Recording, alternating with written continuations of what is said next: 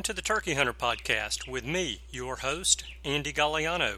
In this podcast, I share with turkey hunters just like you how to have more turkeys on your hunting property and how to have more successful turkey hunts. I teach you how to do this with tips and interviews with turkey hunting pros, wildlife management tips, and entertaining turkey hunting stories. Tune in weekly as I share proven and simple strategies to help you have more success this turkey season. Make sure to head over to www.imturkeyhunting.com to subscribe to receive free turkey hunting tips, tactics, strategies, and product reviews. Also, please visit and like my Facebook fan page. Go to Facebook and search I Am Turkey Hunting, and also feel free to post your turkey hunting photos from this past season and let us know where and when you killed your bird. For all of you Twitter users out there, please follow me on Twitter, where my handle is at Turkey Hitman, and I will be sure to follow you back. And now, for this week's show. Hello, and welcome back to this week's episode of the Turkey Hunter Podcast. You are listening to part two of episode 53 How to Choose Public Land for Turkey Hunting. And I am your host, and the guy who can, and the guy that can pop both of his arms out of his shoulder socket at will. Yeah, it's a freaky little thing that I can do, and I used it to gross out all of the girls in junior high school. Hey, I want to thank you for tuning in this week. This is part two of the interview with Dave Owens, who is Cove from the oldgobbler.com forum, and Rob Fridley. But before we get into the interview, I want to thank my friends Carrie Z and Rachel for having me on the Hunt Fish Travel podcast a few weeks ago. And part one of that episode is live now if you'd like to listen to it. She asked me to come on the show to talk about alligator hunting in Alabama. And, well, the interview kind of took a few crazy turns here and there. So I'm going to let you guys listen to it. Go to the Hunt Fish Travel podcast. It's a great show. If you're not listening to it already, I highly recommend it. Carrie and Rachel do a great job with the show, and I think you'll enjoy it. So, thank you, Carrie and Rachel, for having me on. And I look forward to doing another show with you sometime in the not too distant future. I also want to thank Randy Anderson 95. Randy Anderson 95 left a review on iTunes for the Turkey Hunter podcast. So I want to read that real quick. And Randy says, Five stars. The Turkey Hunter Podcast Review. Andy, thank you for all of your efforts in disseminating turkey hunting information through your guest interviews and personal experiences. I listen regularly and know the tips I have gleaned have made me a better turkey hunter. Great podcast. Randy Anderson, thank you very much for taking the time to leave the review on iTunes. That is much appreciated. If you guys listening have not subscribed yet, please subscribe to the show. It is free to do so, and you'll be notified as soon as a new episode is uploaded. So you'll be sure not to miss anything that's going on in the Turkey Hunter podcast. So, let's get into part two of this interview just to bring you guys back up to speed, Rob Fridley is a friend of the show, and he recommended to me in an email that Dave Owens, who goes by the handle of Cove on oldgobbler.com, would be a good guest to have on the show to dig deeper into hunting public land. You know, I had Harold Knight on the show to talk about hunting public land, and we did that. We talked about some tips and strategies for hunting public land, but we didn't really jump into how do you pick the right piece of public land to hunt on? How do you choose that tract of land? And so that's what Rob recommended. Thought it was a great idea for the show. I got in touch with Dave and called him, and we did just that. I picked up a few great tips from Dave in this part of the interview. And don't forget that the audio in this interview is not what you're used to hearing on the Turkey Hunter podcast. And we have freeconferencecall.com to thank for that which I will not be using anymore for interviewing guests. If you can live with the poor audio again this week, I'm pretty sure you won't be disappointed with the content that you're able to get from Dave. I'm getting you to the interview right now, and I will see you guys on the other side. Do you typically, when you're looking at these tracts of land, say east of the Mississippi, where almost any area is going to have turkeys in it, Yeah, I mean Mm-hmm. we're we're blessed right now in that we do have a large population of turkeys, even though some of those populations are less today than they were five years ago. But do you look at okay, here's a WMA over in the northwestern part of Louisiana and it is an hour and a half or two hours away from the nearest big city. Do you look at things like that when you're looking at WMAs or public land to hunt on? I don't guess there's any factor I don't look at or I don't consider. I will say that's not one of my first. As long as it's a large piece of property that I feel like I can avoid the crowds, then then it doesn't concern me so much. But but yeah, I mean I can I consider everything when when when I'm looking. Like I said, for some reason, with the exception of Florida, I, I just really don't avoid the pressure, so to say. Uh, not that I don't, not that I like hunting, you know, pressured property, but it's just, I've just, I've just found that I think a lot of what people would call pressured property wouldn't be pressured property in my opinion. After hunting South Florida, general hunt, public, I mean, a lot of what people call pressure is, you know, that gets hunted on the weekends. So I don't, I don't really concern myself, and you don't find nearly as many turkey hunters during the week as you do on the weekends. So Right. That has definitely been my experience and what you just touched on. And another thing is something you hit on and you didn't dwell on it a lot, and that is weather. And when it's raining, Mhm. turkey hunters, local turkey hunters, are fair weather hunters. I am one on my hunting property. You know, my private land that I hunt. I hunt when it's not raining. But if it is raining, I am waiting on it to stop and then I'll go out. But when I'm out of state and I'm hunting out of state, I'm on a piece of private land or public land, it doesn't matter. I'm I'm hunting no matter what. Unless it's a lightning storm and then I'm not gonna risk my life over it or tornadoes. But mm-hmm. when you are hunting these pieces of public land, the locals are going to be your fair weather hunters. And when it's raining, you can have a lot of luck on public land. And we did that in Tennessee. We hunted the land between the lakes and absolutely mowed them down when it was just drizzling rain. And we were there for about five or six days, and it drizzled rain for about four or five of those days. And the one day that the sun was out, you could hardly find a place to park a vehicle. But when it was raining, we had that whole place to ourselves. And the turkeys were out in the fields and they were gobbling and they were responding to calling and just doing everything that turkeys should do and what we want them to do. So that's something to definitely keep in keep in mind on public land. You've invested the time and the money to get there. You may as well split all the time you chasing birds. Absolutely. yeah, absolutely. Yep. I was uh I was gonna Go ahead.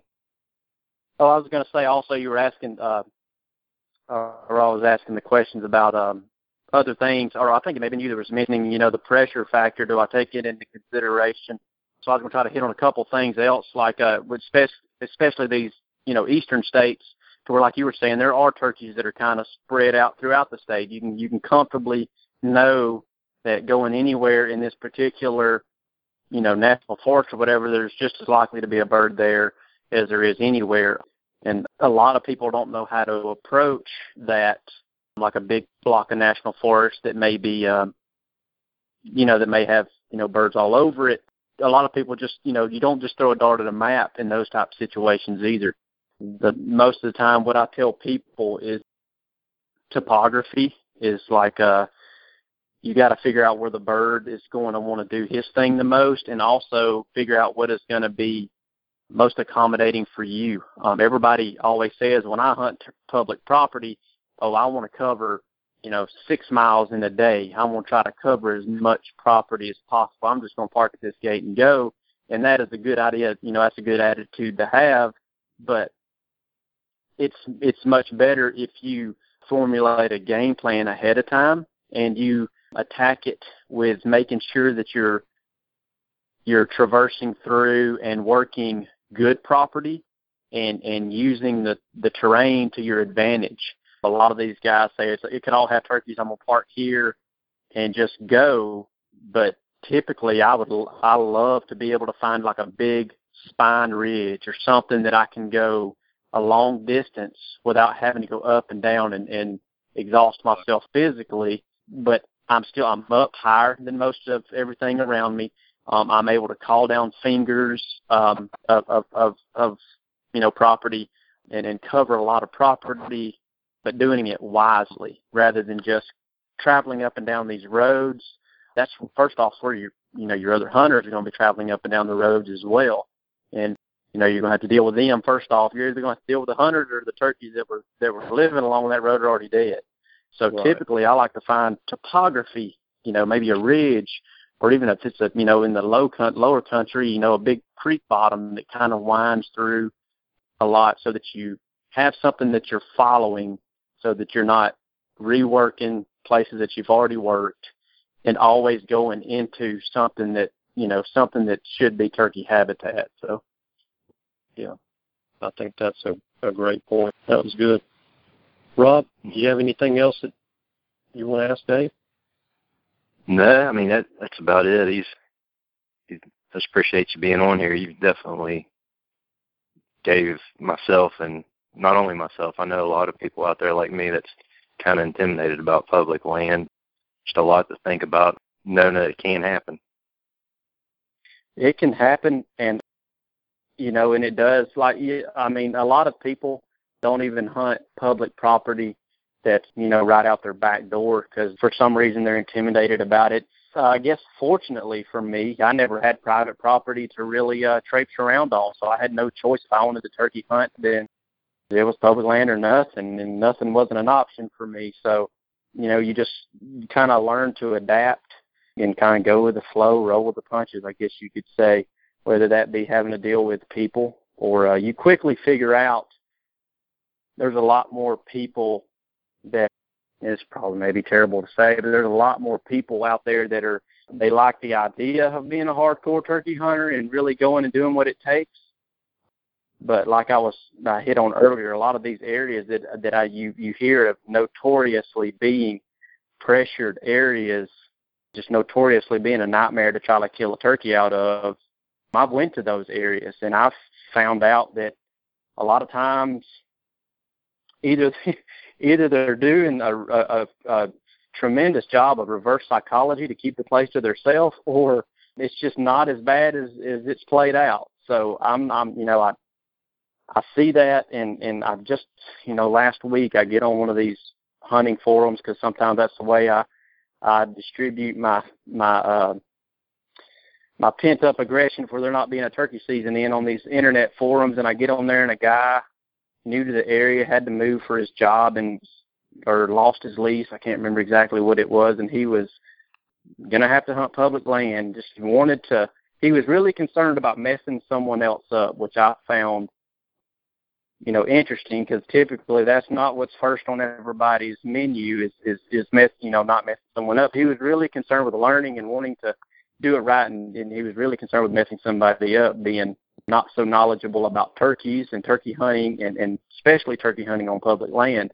And it, I was just blown away by the responses of the people saying, you know, don't don't hunt public land, find some private, you know, don't hunt so and so because uh, there's too many people. You'll end up getting shot. I got shot at, you know, my buddy got shot. They were scaring the fool out of this guy. Gonna cause him to not even try turkey hunting because he was you know, they're to scare him. And I just found that appalling because, I mean, this guy wasn't to go out and possibly get involved in something that he could be as passionate about and love it as much as I do. So I just told him, you know, the, the best advice I can give you if you're not knowledgeable, knowledgeable and experienced turkey hunter and going and hunting public land is forget your hunting public land first off and just learn about turkeys flat out. Go get literature on wild turkeys, learn the mannerisms, behaviors, why they do what they do. Read Joe Hutto's book, Illumination of the Flatwoods. I mean, you try to get any your hands on any kind of information that teaches you about turkeys. Don't worry about the property you're going to have to hunt. Don't worry about just learn turkeys because turkeys are going to be turkeys whether they live on a 5,000 acre pine plantation in South Georgia or whether they live in, you know, one of these supposedly heavily hunted swamps in Florida, They're still going to be turkeys, and they're still going to have a lot of the same mannerisms, and do the same things.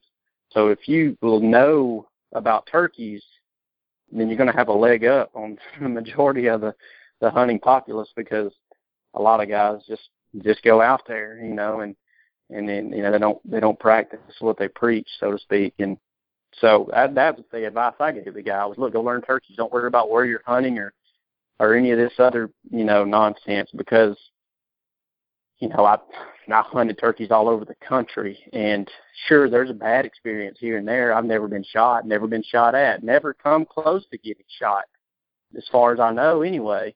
And I've hunted all over it, so I just I just felt it was really distasteful when I read all those comments and trying and, and, and pushing the guy away.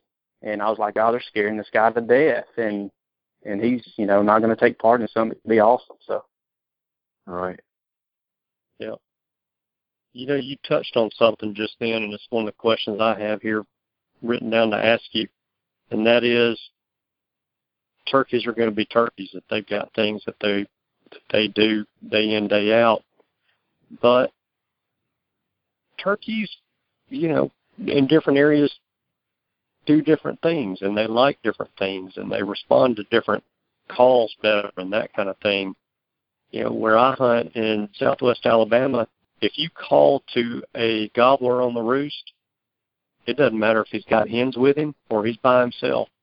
You better plan on just getting up, easing out to your favorite breakfast joint, going and eat a good hearty breakfast for a couple hours, maybe get you a nap, slip on in there about ten or ten thirty because that's when that turkey's going to think about flying down. Oh, when he flies down, he's going away from where that call came from because that hen should have walked up underneath this tree and then he was going to fly down to her. But yeah, where I've, I've got some buddies in North Carolina that hunt in eastern North Carolina and get up there and with roosted gobblers sit down and make a few tree calls to them and the gobblers fly down right to them just at daylight and you know they shoot but that never works where I am never works how do you kind of overcome those type of little things? And I, I know a lot of that's trial and error because you're probably not going to find somebody that's going to tell you don't call to a bird in this area on the roost because he's going to sit up there all day and wait on you to walk underneath him. How do you learn those little idiosyncrasies, those little differences between a, an eastern and southwest Alabama and an eastern and eastern North Carolina? Yeah, I mean, a lot of that, and I would say the majority of that's all going to be experience. I mean, it's just going to be something that you kind of hash out. That's the part of uh, that learning curve that we were talking about earlier that's forever progressing with turkey hunters. But yeah, I mean, you're going to pick up on things as far as how I approach it. Sometimes is what I, you know, birds condition themselves. People will talk about how this turkey runs from a turkey call or this turkey he won't gobble on this day, or he hears gravel popping under your tires. He's not going to gobble that day. He knows that you're here. Um, they're just birds. They just got a survival instinct, and they condition themselves. When a bird's conditioned, what I have found, especially in that open terrain, I don't know if where you're hunting in Southwest Alabama is open, but a lot of times birds in the open, even though you will find one here and there in these hardwoods and in, in big forests that'll be they rely a lot on visual. They don't trust their ears. It seems like, um, and I think that's just something that they become conditioned to for some reason. Um, they they uh, they rely a lot on confirming, you know, everything through visual contact. So that's just something you got to figure out. Like say, for instance, birds in in Kansas, birds in Nebraska, you know, even even in the you know in in areas where it's got a clean understory like those river swamps, a lot of those birds will stop and and and, and spend hours just looking uh, at where you're calling from because they're so used to and conditioned to having something visual. That's the way they confirm everything that you know a turkey. The way it stays alive is is being nervous, in my opinion, being nervous about everything, never taking anything for granted, seeing everything as a threat. So I think they condition themselves just according to the topography a lot of times, a lot of the terrain that they're in. Like Osceolas, for instance, that's the biggest thing I think between private and public land. Osceolas is obviously after you get past having the bird to yourself or having it, you know, split between a bunch of people trying to kill the same turkey is a visual because a lot of the private Osceolas are on ranches, cattle ranches. Cattle's huge in South Florida, and uh, a lot of those Osceolas are on those cattle ranches, and they're flying down into like Kansas, they're flying down into fields that may not have a tree for hundreds and hundreds of yards.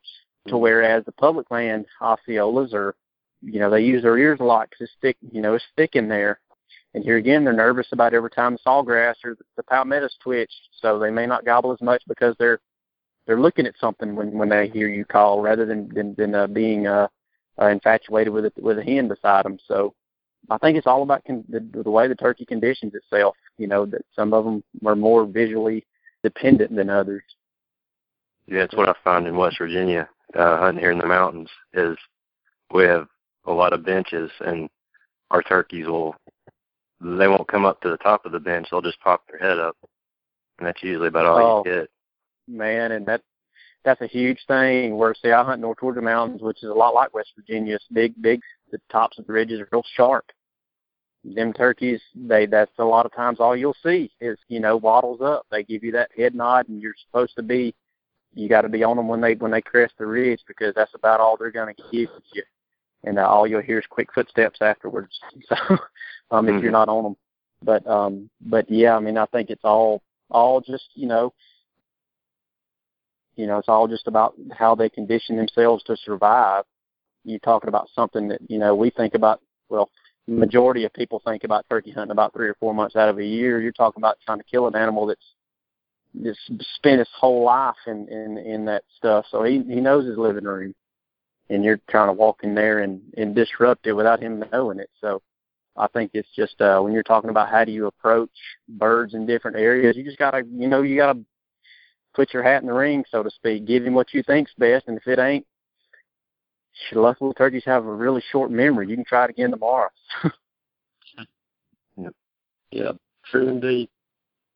Well, Dave and Rob, both I've kept you for uh, almost two hours this evening because we actually had a good about a 30 minute conversation before we ever started the recording for the podcast that we just were talking turkey and talking deer hunting and having a good old time. So I've kept you guys both a long time, but I a couple more things for you, Dave, if you have just a few more minutes. Uh, yeah, I have nothing better to do than talk about turkey. So as long as you need. I like your style. So tell us the story of your most recent successful turkey hunt and one or two of the things that were really keys in helping you to be successful on that hunt. Uh, my last successful turkey hunt was in Michigan. Me and a friend flew up to uh, to Minnesota first, and we hunted Minnesota, then hunted uh, Wisconsin. Um, ended up having, I think it was two or three days extra uh, after we had gotten our turkeys there, had eventually weathered the storm and, and fought through the rain and got some pretty weather. And once we got pretty weather, things happened pretty quick. So we took off Michigan. I think I mentioned this earlier, and I had I had made the mistake of uh, of not really doing much research in Michigan, and was kind of flying by the seat of our pants. But we both figured, hey, what else are we going to do? We could have bought more tags in Wisconsin, but you know we're both chasing this whole. I said, you know, this whole 49 state Super Slam, U.S. Slam I'm not sure even what the, the proper title is, but anyway, went up there and I was calling people on the way up. My buddy was driving and I was on the phone and and doing thank goodness for technology and being able to get on the internet and all that type of stuff from your phone and iPad or whatever nowadays. But yeah, first thing that was is, is pivotal was that whole persistence thing when I was uh, mentioning earlier. If you do this enough, you will find people that don't want to give you information as soon as you tell them you're a turkey hunter. I found that on the national forest that I was intending on going to. After I had left a few messages and finally were able was able to get someone on the phone, she was not very receptive to me being a turkey hunter. I'm assuming is the reason she wouldn't give me any information, and it was just really probably the single-handedly most obvious person that wasn't welcoming to us, even though we were coming into her backyard basically to give her community money or whatever. Anyways, I stayed persistent. Ended up going. I think I spoke with a guy from the DNR, and like I said, I was I think he was about the third or fourth person I talked to on the ride up. Um, told him the area that we were uh, intending on starting out, and this guy was just more than helpful. You know, I told him what our intentions were and what you know why we were doing what we were doing and why I know it sounded crazy, which is usually how I start all of these talks out with biologists or whatever. Look, you're gonna think I'm crazy, but I'm from Georgia and yes, I'm in Michigan turkey hunting. But anyways, I got got him. He he gave us the starting point and told us turkey hunting wasn't big in Michigan, which was no surprise. You know, something I take into consideration everywhere I go is if you're outside the southeast, turkey hunting's not really really important to many people. So we started knocking on doors after the first day and was able to get on a piece of property. The guy didn't mind us turkey hunting. He owned a little dairy farm. Said that he'd seen turkeys there during the winter and fewer, but there were some still some turkeys around. Went in there.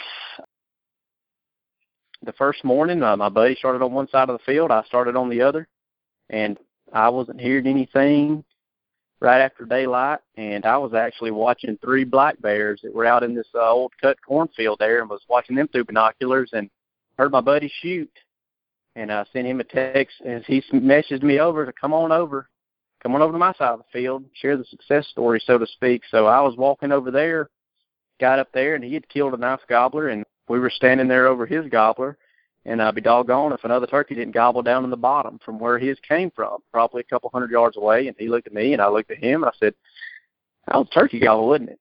He said, "I think it was." And sure enough, it gobbled again. So it didn't take us long to spring into action. And then I jumped into a tree, and we got settled in there. And it didn't take us but a few minutes. He was ready to go. Him and I think it was three Jakes just came doing whatever turkey that you dream of doing, just gobbled to the call and came right up to I think he was about twenty yards or heck he was he was close to that, he was about twelve yards when when we finally ended ended the season. So that was the last turkey I killed last year in Michigan. Man, I love it when a plan comes together. Yeah, absolutely. Wow, that's and that's fun. a, another little piece. What I've found is be very is, is is paid off several times is when you get into these little communities. That little place that we were in in Michigan, tiny. And same thing happened to me in Oregon.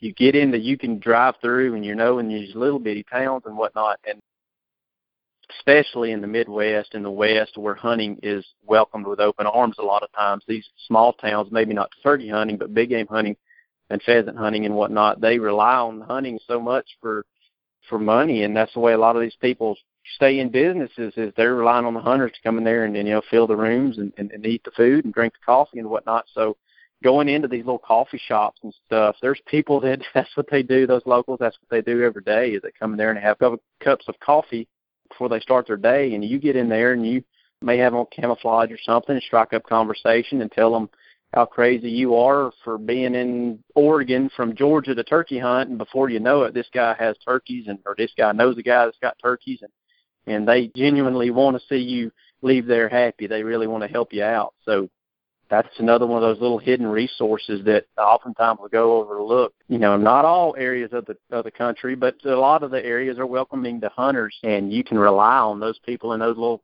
small towns and those coffee shops and and whatnot to help you out. Don't be afraid to strike up conversation. It may not go anywhere, but you sure haven't lost anything. You know. Right. Yeah. The worst thing they can do is tell you no, because they're certainly not going to kill you and eat you. So Yeah. They're just going to tell you you're crazy for being all the way that far from home to hunt turkeys, which we already know that. So it's not anything. They're they're not breaking any news to us. So that's exactly right. Well, tell us how, if somebody wants to get in touch with you, learn a little bit more about hunting on public land in other states or even in their own state, to get some tips on what they can do that maybe we didn't touch on during the call. How can they get in touch with you to ask some of that? You're on, as I mentioned, you're on Old Gobbler, so they can probably reach out to you there. Yeah, I'm on several of those. I've always, heck, half the people call me Cove because that's usually my handle on those type forums, the hunting forums. Um, and I'm also on Facebook, of course, like everybody in the world. So, so you can f- usually find me, you know, one of those two places for sure. And I'm glad to help. Just to hit on a couple things, like there's a fine line between helping someone. I don't I don't want to be a crutch for someone. I like for someone to earn what they're doing, but I don't mind helping some send them down the right direction or giving them some tips. But with this like US Slam or 49 State Slam growing in popularity, I'm seeing more and more people wanting to jump on the bandwagon, but they're just wanting to reach out to those of us who went down the road and and they're looking for handouts. I don't want to do that for several reasons, but the majority, the main reason is is you're going to miss the whole journey if you just, you know, if you just receive handouts the whole way through. If you don't hoe your own row, so to speak, then you're not really going to get those experiences that you that's going to make the whole thing enjoyable to you. I'm glad to help somebody, but I really want you to help yourself. You know, everybody to help themselves because that's how you. Um, just how you I think it's how you become a better turkey hunter, and it's and it's really going to be, and you know, it's your story to share. Uh, but if you you know if you if you're just looking for handouts, then you're really um, missing the whole boat. You know, you're really missing out there. And another one of those things that I was going to hit on, and then I kind of I, I guess I kind of dodged the question earlier was like how many turkeys did you kill here and there, and how many turkeys have you killed? And I'm not a big numbers guy. I, I think because I, I, I don't do that because there's such a fine line there, between being proud of what you do and then then and then you got those that like to beat their chest and uh and and want everybody to know what they do. I share my experiences and you know my tra- you know my travels and stuff on Facebook and a couple of those hunting forums I put up like an end of the year. This is what I did because I do have people that are kind of following my journey. They've seen the good, bad, and the ugly, so to speak. Um, I'm doing that to to to inspire people. Not that I'm anything special, because I'm absolutely not. I'm just your normal dude that, for some reason, has an infatuation with turkeys. I wouldn't really wish it on anybody because if you have it as bad as I do, it influences and impacts every aspect of your life. But I don't do it for uh, any type of notoriety or fame or you know, monetary gain. I do, uh, I share my experiences because I want to inspire people to do the same thing. I've had so much fun in what I've done so far, and I don't see that changing with uh, hopefully completing this whole thing. You know, with if not next year, hopefully the next. It's easy to talk about it. I like to hear other people say, um, I've had several people, hey, because of you, because of watching what you do, or you and so and so, you've inspired me. I'm gonna start on my state slam next year. I'm gonna start. I'm gonna quit hitting the same place that I know where the turkeys are already, and I know what they're doing, and I'm gonna start hunting new terrain. That's what I'm trying to do. I don't do it to beat my chest or say that I'm any better than uh, than anybody else because I'm not. The only thing that I do that's different than what everybody else has the ability to do I just do it a lot more. I try to make yeah. sure I've, unfortunately, in a lot of aspects, spent my whole life making sure that I am fully available for spring time turkey hunting. I hunt every single day, maybe not all day every day. You got to work a little bit right now. Hoping, hopefully, not in the future. I'll be able to hunt all day every day, but but I hunt every day. People are like, "Oh God, you you got all these great pictures." If you take the percentage of what days I actually killed turkeys and how many days I was actually out there, it's probably not so good. But it's just that's that's the difference between me and, and most people is is um I don't do anything different. I don't have any magical strategy. I don't have any special calling technique. And there's it's not a piece of equipment. My good buddy of mine said the other day, um, we were talking about this because here again, all I ever do is talk about turkeys, um, or it's all I enjoy talking about anyways is everybody's wrapped up in all this equipment stuff, you know, the decoys, the the snake proof boots, this, you know, this camouflage here, this shotgun here, this now don't get me wrong, everything's important. But it's like, you know, I just wonder how many hours college football coaches spend sitting around the table talking about their cleats and their helmet and their shoulder pads. It just doesn't happen because that's not how you win the game. It's not the equipment that's out there that's available. It's it's you know, it's how bad you want it and what you're willing to sacrifice to get it and how dedicated that you are to see it through. But I just felt like that was a pretty interesting from an outside looking in, like why you know everybody's kind of stressing about the wrong things.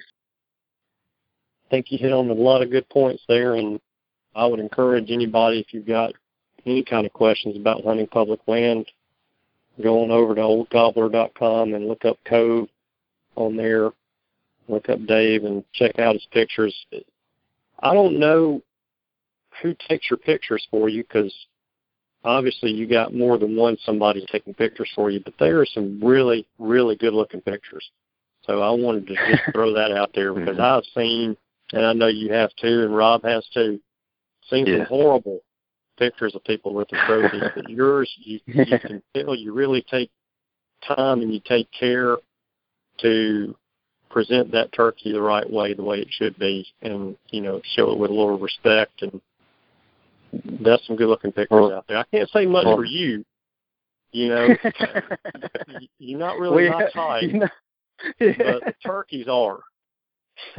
yeah, absolutely, and that's one of those things. In my opinion, that's one of the biggest compliments you can you can ever receive as a hunter. Is man, that's a great picture because it comes all the way back around full circle to what we had mentioned earlier. In my opinion, you got to make sure that the turkey's always at the center. And man, I appreciate every single one of them. You talking about a a doggone bird that was born into this the woods where they were born at the size of a pack of matches is the most vulnerable thing is an egg and they've spent their whole life nervous and they're willing to throw all that aside for a few months a year to scream from the ridges and give away their location to every predator in the doggone world um where they are just for the right to to pass their seed and to and you know, have the generations live on and, and you're lucky enough to take part in that and and hopefully disrupt it with a shotgun. So I appreciate every single one of them. I've never walked up to one and been disappointed. I don't care if it had a six inch scraggly beard and bumps for spurs. A lot of people are I think that quality deer hunting for it, you know, the craze has everybody wanting an inch and a half spurs. And don't get me wrong, I'm fully, fully appreciative of when I do take a turkey that's of that stature and those kind of qualities and measurements on those spurs and beards and the 25 pound turkey. Don't get me wrong, I'll never turn one down, but I don't appreciate it more than the two year old that weighed 16 pounds, half inch spurs and a little whispery beard. Every single one of them deserves the utmost respect and and those pictures are the way that I uh, that's the way that I honor them. Is you know every single one of them that dies deserves its picture to be presented in a way that's tasteful. That's one of my biggest pet peeves is somebody that throws a turkey on the back of the tailgate and they don't spread his wings out. It's just not that hard to get at least a decent picture. And to, and for someone, for, to me, it's the ultimate insult is to just not care enough to get a decent picture after you've taken that bird's life. You know, you think you have a bad day because you stomped your toe when you got up this morning on your way to get your coffee. That turkey's dead. You know, he had a real rough day.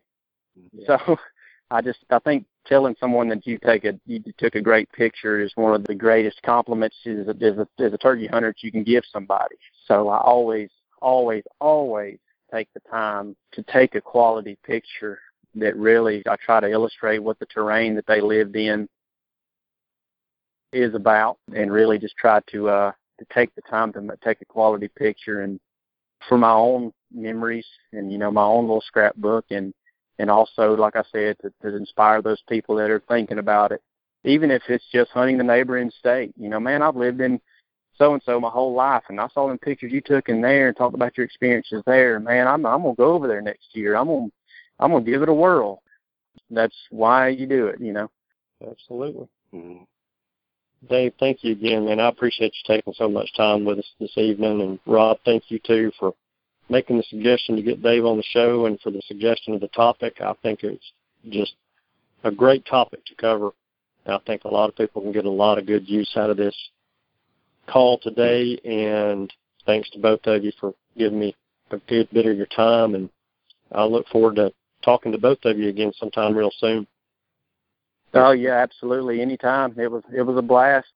And yeah, you can. Uh, I appreciate the invite because uh, I'm always available to talk turkeys. well, I may hit you up on that again. So, absolutely, guys. Thanks a bunch. All right. Thank you. See you. Uh, thank you. Okay, I hope you guys enjoyed the interview and got as much from it as I did. Be sure to go on over to oldgobbler.com and check out Cove's pictures and adventures on there. There are a lot of pictures and I really think you'll like them. Also, check out his videos on YouTube as well. You can go to YouTube and I think you can just type in Dave Owens turkey hunting and it should pop right up. There's some great videos that he's got out there on YouTube. One last thing before I let you go this week. Some of you guys have fall turkey seasons about to crank up in your state, and I just want to remind you to share your successes that you have this fall with the rest of your turkey hunting podcast family by emailing your pick to me at pix at imturkeyhunting.com. I'll send those pics out via social media and we'll make you a celebrity for the day. All right, that's all I have for you guys this week. Be sure to tune in next week as we will be dissecting pot and peg calls. Thanks again for tuning in. I know that you have choices. I appreciate you spending your time with us. I hope you have a wonderful week, and I look forward to seeing you again next week. Goodbye. Thanks for tuning in. You were just listening to the Turkey Hunter podcast. If you enjoyed the show, please go on over to iTunes and leave a five star review. And make sure to head over to www.iamturkeyhunting.com to subscribe for free turkey hunting tips, tactics, strategies, and product reviews to help you have a more successful turkey season. And stay tuned for upcoming episodes on hunting afternoon birds, how to film your hunt, and the breeding cycle of hens, as well as some guest interviews. Thanks again for listening. We know your time is valuable, and we appreciate you sharing some of it with us. See you next week.